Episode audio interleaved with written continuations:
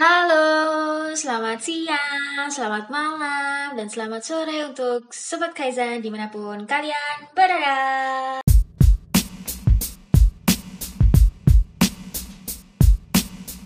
Nah, kali ini di second episode aku, aku tidak sendirian loh. Aku ditemani oleh teman aku yang sangat cantik nih. Namanya Sylvie. halo Sylvie. Halo. Ke mana tidak mam? Saya. Ini baru belajar loh tadi bahasanya. Oke Sylvie, kapan hari itu ya pas waktu di masa-masa disertasi dimulai, aku tuh kan masuk kamar kamu gitu kan. Terus aku kaget, dinding kamu itu kok banyak banget gitu tempelannya itu sebenarnya kayak semacam to do gitu ya? Atau apa tuh? Iya, jadi sebenarnya aku tuh memang suka banget bikin to-do list. Hmm. Tapi yang pas lagi disertasi itu sebenarnya itu lebih ke kayak jawaban interview dari partisipan aku. Cuman aku tuh lebih suka melihat jawabannya itu berdasarkan warna dari sticky notes-nya. Jadi aku bisa Oh, lihat oke. Eh, kategori apa atau jawaban apa yang paling dominan dari partisipan itu. Makanya aku kategoriin Hmm. pakai sticky notes eh, warna-warni terus tempel semua ke tembok kayak gitu. Ah, iya itu tuh itu yang membuat aku tuh tertarik sama kamu, Cie. Kok tertarik sama kamu sih? Menurut aku eh, apa namanya kamu tuh kayaknya terstruktur banget gitu ya. Hmm. Jadi tiap aktivitas-aktivitas kamu, kamu biasanya juga struktur gitu nggak sih? Bikin to-do list atau Ah, Oke, biasanya sih memang kayak setiap hari aku tuh Hmm. kayak perlu bikin kayak checklist gitu, semacam to-do list. Oh, Jadi em, bahkan kalau untuk hal-hal kecil aja, eh, misalnya kayak lagi libur nih, Hmm. terus aku sampai ngerencanain hal-hal kecil kayak oke pertama aku bakal mandi nih, habis mandi aku rencananya mau masak, jadi apa aja yang harus aku beli atau apa Hmm. aja yang harus aku prepare. Nah itu aku tulis di eh, biasanya sih kayak kertas gitu ya, aku suka yang manual gitu, terus Hmm. ada perasaan kayak puas gitu loh kalau misalnya berhasil kayak checklist semuanya dan at the end of the day kayak eh, coret gitu loh semuanya karena semuanya fulfill atau misalnya ada yang belum ya aku pindahin untuk besoknya kayak gitu. Oke, berarti dari mulai hal-hal yang kecil ya, kayak kamu Ah. bangun tidur ngapain, Iya. kamu tidur lagi tuh kamu tulis. Iya. Liburan, terus habis itu kayak kuliah gitu juga pasti ya. Kalau misalkan hal-hal yang sederhana aja kamu tulis, berarti kuliah juga dong. Iya, jadi kalau misalnya kuliah aku juga eh, suka banget kayak nulis apa tuh eh, tugasnya misalnya untuk next week aku tulis kayak Hmm. makanya aku suka banget punya kayak agenda gitu, agenda sendiri. Biasanya sih agendanya tahunan atau kayak buku kecil gitu loh untuk yang selalu aku bawa kayak gitu. Oh, dan itu semua kayak bener-bener yang hard copy gitu ya kamu anaknya, bukan yang tipe-tipe menulis semuanya di gadget, semuanya manual hard. Kalau untuk to-do list iya, jadi aku lebih seneng tulis di kertas. Tapi kalau misalnya untuk baca kayak artikel atau jurnal, aku lebih seneng eh, di screen karena aku kayak sayang aja gitu ngeprint ngeprint gitu kayak nggak ramah lingkungan gitu. Sedangkan kalau misalnya to-do list kan kayak kertas kecil lah ya udah gitu loh, kayak gitu. Dia mendukung juga zero waste, bukan zero waste sih, mereduce Ya. paper gitu ya. Mm-mm. Berarti pakai to-do list yang kecil-kecil. Mm-mm. Eh, terus ah, apa sih kenapa to-do list itu penting gitu buat kamu? Kalau misalkan kamu tanpa to-do list bagaimana ceritanya hidupmu? Aja. jadi aku tuh aku tuh eh, orangnya memang kata orang ya aku juga nggak tahu sih. Kata orang sih yang memang aku orangnya terstruktur banget. Sedangkan kalau misalnya aku eh, let's say hari itu bener-bener kosong nih nggak punya kegiatan apa-apa atau nggak pakai to-do list aku tuh kayak ngerasa stres sendiri gitu loh. Jadi kayak bingung sendiri gitu. Bahkan eh, kemarin-kemarin ketika disertasi udah beres kan kebetulan aku tuh masa submissionnya agak lebih awal gitu karena permintaan supervisor aku sendiri. Jadi eh, ketika teman-teman semua sibuk dan aku sebenarnya udah free, udah bisa enjoy my time with um, all of the films from ya from everywhere gitu. Aku malah stres sendiri kayak kenapa sih gue kayak nggak ngapa-ngapain gitu, kenapa gitu malah pusing. Akhirnya ya aku bikin to-do list yang nggak penting kayak misalnya, oke eh, aku mau bersihin alat make up, aku mau mulai packing. Padahal sebenarnya kita pindahan juga masih lama, tapi aku kayak apa pun lah gitu ngelakuin apa pun gitu. Udah aku tulis gitu. Uh, aku sih nggak usah ditulis ya langsung aja gitu. Mau jalan ke mana ya udah jalan gitu ya. Tapi memang setiap orang tuh beda-beda ya Hmm. cara menata hidupnya Iya, ya. betul. Ada yang bener cuma-cuma let it flow aja udah pokoknya jalan ya jalan. Hmm. Tapi kamu ini tipe orang yang memang harus hidup dengan to-do list. Ya, kenapa misalnya harus banget? Karena aku tuh seneng sama target. Jadi aku tuh suka banget kalau at the end of the day aku tahu bahwa hari itu targetnya fulfill gitu, Hmm. bahwa nggak ada satupun yang miss. Karena kadang pikiran aku tuh lebih cepet daripada em, ingatan aku gitu loh. Jadi aku jadi kebayang ya. Jadi aku tuh eh, ketika bangun tidur, oke, gue mau eh, 1 sampai 7 nih. Hmm.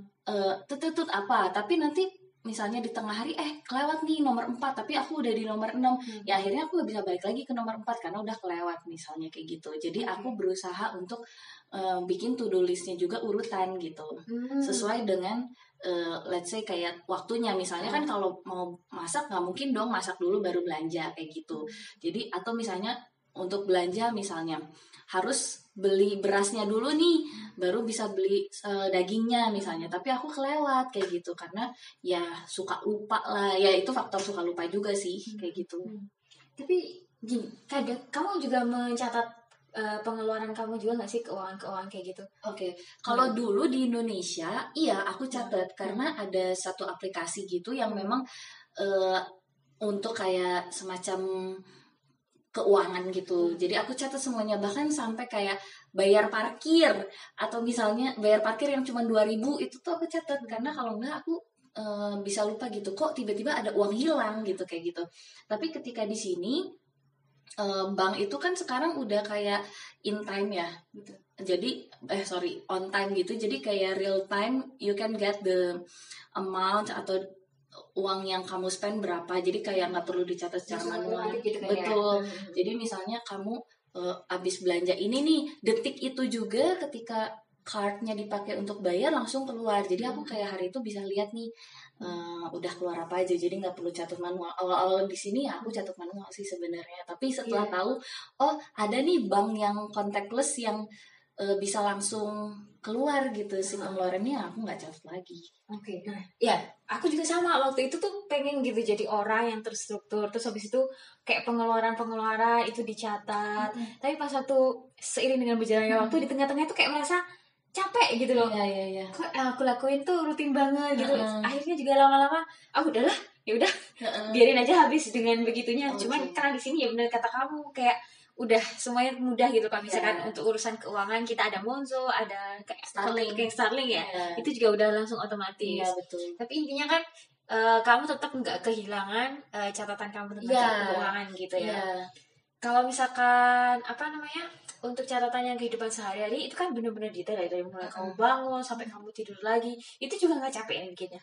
Enggak, soalnya ya itu balik lagi aku bisa pusing sendiri kalau misalnya hari itu kayak nggak ada target nih, kayak nggak ada stepnya nih. Jadi aku memang orangnya eh, suka sama sesuatu yang begitu gitu, maksudnya ada polanya, ada patternnya. Sedangkan aku memang orangnya nggak yang spontan gitu loh. Jadi kalau misalnya ada sesuatu perubahan tuh itu agak lebih susah untuk aku adjust myself daripada mungkin kebanyakan orang. Makanya kalau misalnya orang lain cepet bosen sama sesuatu aku nggak akan bosen sama hal itu bahkan Hmm. ketika sekarang lagi em, studi S2 ini ada satu eh, lagu jazz di Hmm. YouTube yang dari pertama kali aku temuin pas mulai kuliah master aku dengerin sampai detik ini dan itu nggak pernah berubah.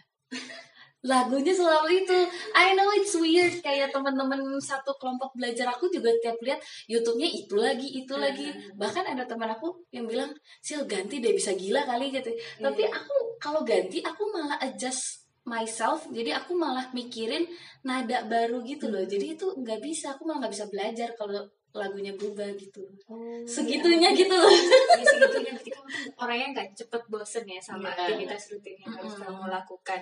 Tapi kalau misalkan sudah bikin uh, planning kayak gitu, apa itu nggak berarti uh, kamu mengekang diri kamu sendiri untuk sesuai dengan jadwal yang kamu bikin?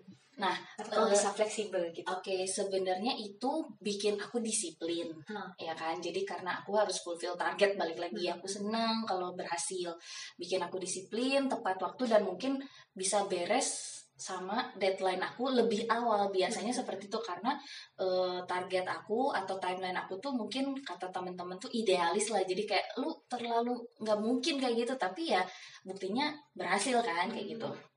Pertama aku lebih disiplin, cuman memang uh, kerugiannya adalah ketika ada sesuatu yang nggak beres artinya nggak bisa aku selesaiin nah aku jadi pusing sendiri gitu. Cuman kalau sekarang aku sudah mengatasinya dengan ya udah pindahin aja ke besoknya gitu atau pindahin hmm. aja ke mungkin periode yang lain gitu ketika itu nggak bisa. Cuman so far sih uh, aku kalau misalnya let's say ya aku plan hari ini nggak ke mana-mana nih gitu. Tiba-tiba ada temen yang ngajak main gitu ya udah aku bisa adjust the uh, schedule itself gitu sesuai hmm. dengan kebutuhan aja. Tapi balik lagi apakah itu akan mengganggu prioritas atau enggak? Tapi kalau misalnya selama kayak masih kosong bisa di adjust ya aku belajar lah untuk adjust. Karena kan balik lagi nggak mungkin ya hidup sesuai banget sama target kita gitu. Kadang hmm. aja ada misalnya di Indonesia macet gitu sehingga aku nggak bisa ke tempat kedua misalnya. Aku langsung skip harus ke tempat ketiga ya udah. Kayak pas kita traveling juga uh, timelineku cenderung idealis. Jadi misalnya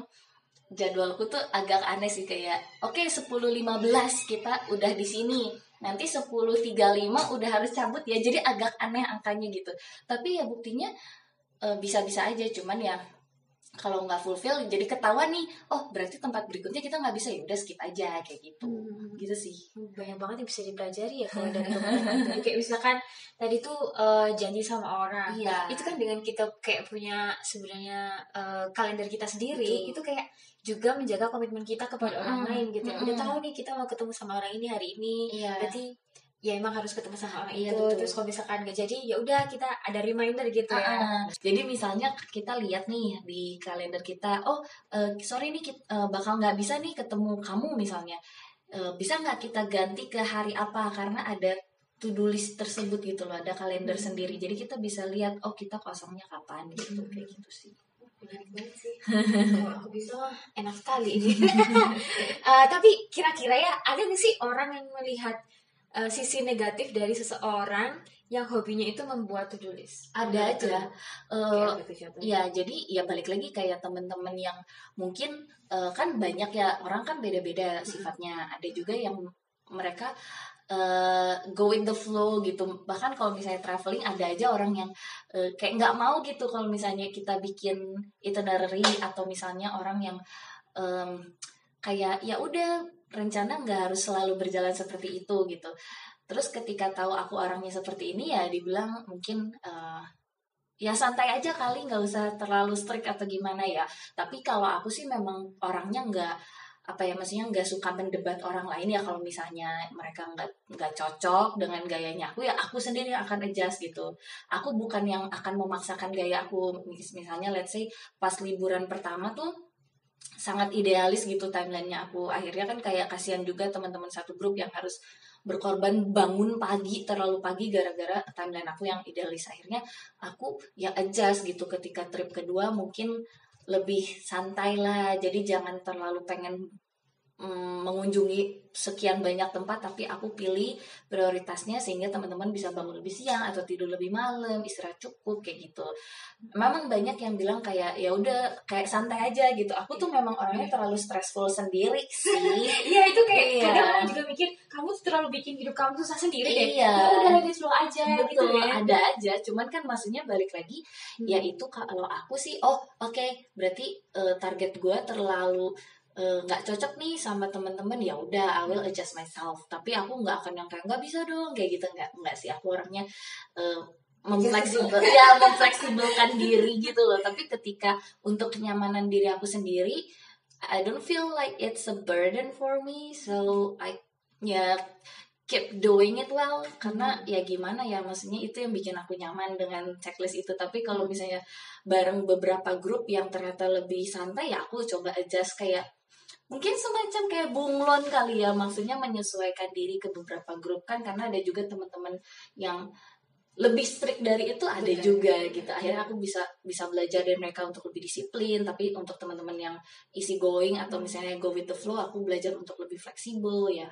gitu sih hmm. berarti aku nangkep nih kayak uh, apa namanya sebenarnya orang yang membuat to-do list itu dan juga membuat semuanya terstruktur bisa juga adjustable sesuai dengan hmm. lingkungan ya. Jadi kayak kita mesti pandai-pandai menempatkan diri kita ya. Betul. Jangan sampai apa yang apa namanya rutinitas yang sudah kita lakukan membuat kita nyaman itu bisa jadi nggak membuat nyaman orang lain. Hmm. Jadi kalau udah kayak gitu ya harus menyesuaikan gitu. Ya balik lagi ke uh, diri kita masing-masing sih. Apakah kita mau egois dengan kenyamanan kita, dengan target kita sehingga orang lain gak nyaman, Hmm. atau kitanya yang justru mau belajar dan merendahkan diri, merendahkan hati juga supaya em, nggak menyusahkan orang lah balik lagi kayak gitu sih. Oke guys, jadi orang yang terstruktur itu bukan berarti semuanya tuh serba strict, masih bisa dinego guys.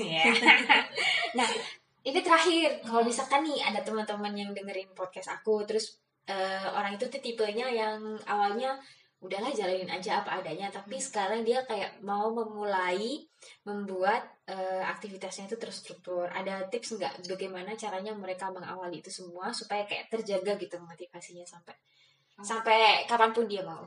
Oke, jadi pertama mungkin em, ketika bangun pagi kamu pikirin aja apa yang bener-bener kamu pengen beresin hari itu. Eh, ketika kamu udah bikin target kecil untuk hari itu, misalnya, eh, oke hari ini aku pengen buang sampah gitu. Itu tuh ketika kamu bisa melakukan itu tuh ada kepuasan lah untuk diri aku ya. Pertamanya kayak gitu.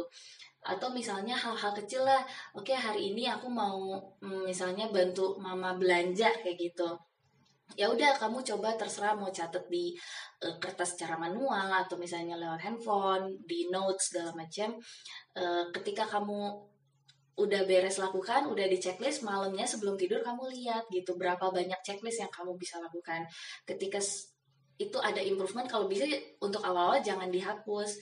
Sehingga kamu bisa lihat gitu oh ada eh, improvement nih. Hari pertama aku cuman bisa tiga dari 10 tapi nanti besokannya eh, ada kena- kenaikan enggak gitu? Ketika kamu lihat bahwa diri kamu berkembang pasti ada kepuasan sendiri lah dalam hal apa pun itu. Jadi itu sih yang bikin aku eh, terus seperti ini gitu. Ketika pertamanya aku cuma bisa checklist satu akhirnya bisa checklist dua tiga terus makin berkembang aku makin puas. Artinya kan aku berkembang ya secara nggak langsung small steps itu matter gitu Iya, kayak gitu. Jadi ya em, itu bikin aku ngerasa ngerasa menjadi pribadi yang lebih baik sih setiap hari gitu. Mantap sih ini. Jadi kayak gitu, benar-benar harus menemukan momen eh, senengnya gitu ya. Iya. Gitu. Jadi kalau misalkan itu memang membuat kalian nyaman untuk hidup kalian, menjalani aktivitas kalian sehari-hari, terus bisa membantu kalian untuk melihat improvement kalian, ya udah lakukan dengan cara yang seperti Sylvie lakukan, buat to-do list, terus Hmm. habis itu ngupdate-nya jangan lupa, terus jangan langsung dihapus ya kalau untuk awal-awal ya dihapus. buat lihat tracking. motivasi Hmm. gitu Gitulah. Jadi intinya hari ini kita belajar ya bagaimana menjadi orang yang terstruktur. Meskipun itu tidak applicable untuk semua orang, tapi ketika orang itu sudah menemukan uh, manfaat dari apa namanya uh, organized people itu bisa jadi akan bermanfaat sih untuk kehidupan kehidupan kamu sehari-hari ataupun mungkin di kantor ya. Kadang kan Iya, apalagi kalau misalnya jadi profesi aku juga em, checklistnya banyak gitu setiap hari, makanya makanya masih ada lanjutannya kan? Jadi em, aku tuh ya pokoknya profesi aku tuh merangkap sebagai kayak eh, manajer gitu lah intinya. Jadi kan checklistnya banyak, sehingga ya selain karena memang mengharuskan ya aku juga perlu gitu seperti itu. Jadi nggak akan lupa lah untuk hal ap- maksudnya hal apa yang harus dilakukan di kantor tuh nggak akan ada yang miss dengan to-do list itu apalagi di kantor bener. Gitu. Betul. Nah, mungkin itu juga bisa dicoba untuk sobat Kaizen semuanya yang sudah eh, berkantor, eh berkantor. Apa sih? Kerja di kan- bekerja di kantor. Bisa dicoba tips dan trik dari teman aku yang namanya Sylvie ini. Terakhir mungkin eh, dari episode kedua aku ini ada pesan dari Bapak Benjamin Franklin. ini berhubungan dengan rencana. Jadi, if you fail to plan, you are planning to fail. Kamu setuju? setuju banget pasti sih karena dia setuju karena dia orangnya structured structured banget oke deh kayaknya itu dulu untuk hari ini Eh, sampai jumpa di podcast aku yang selanjutnya aku akan bawa teman-teman aku yang juga inspiratif insya Allah dengan improvement mereka masing-masing. Sampai jumpa sobat Kaizen. Selamat malam selamat malam selamat siang selamat sore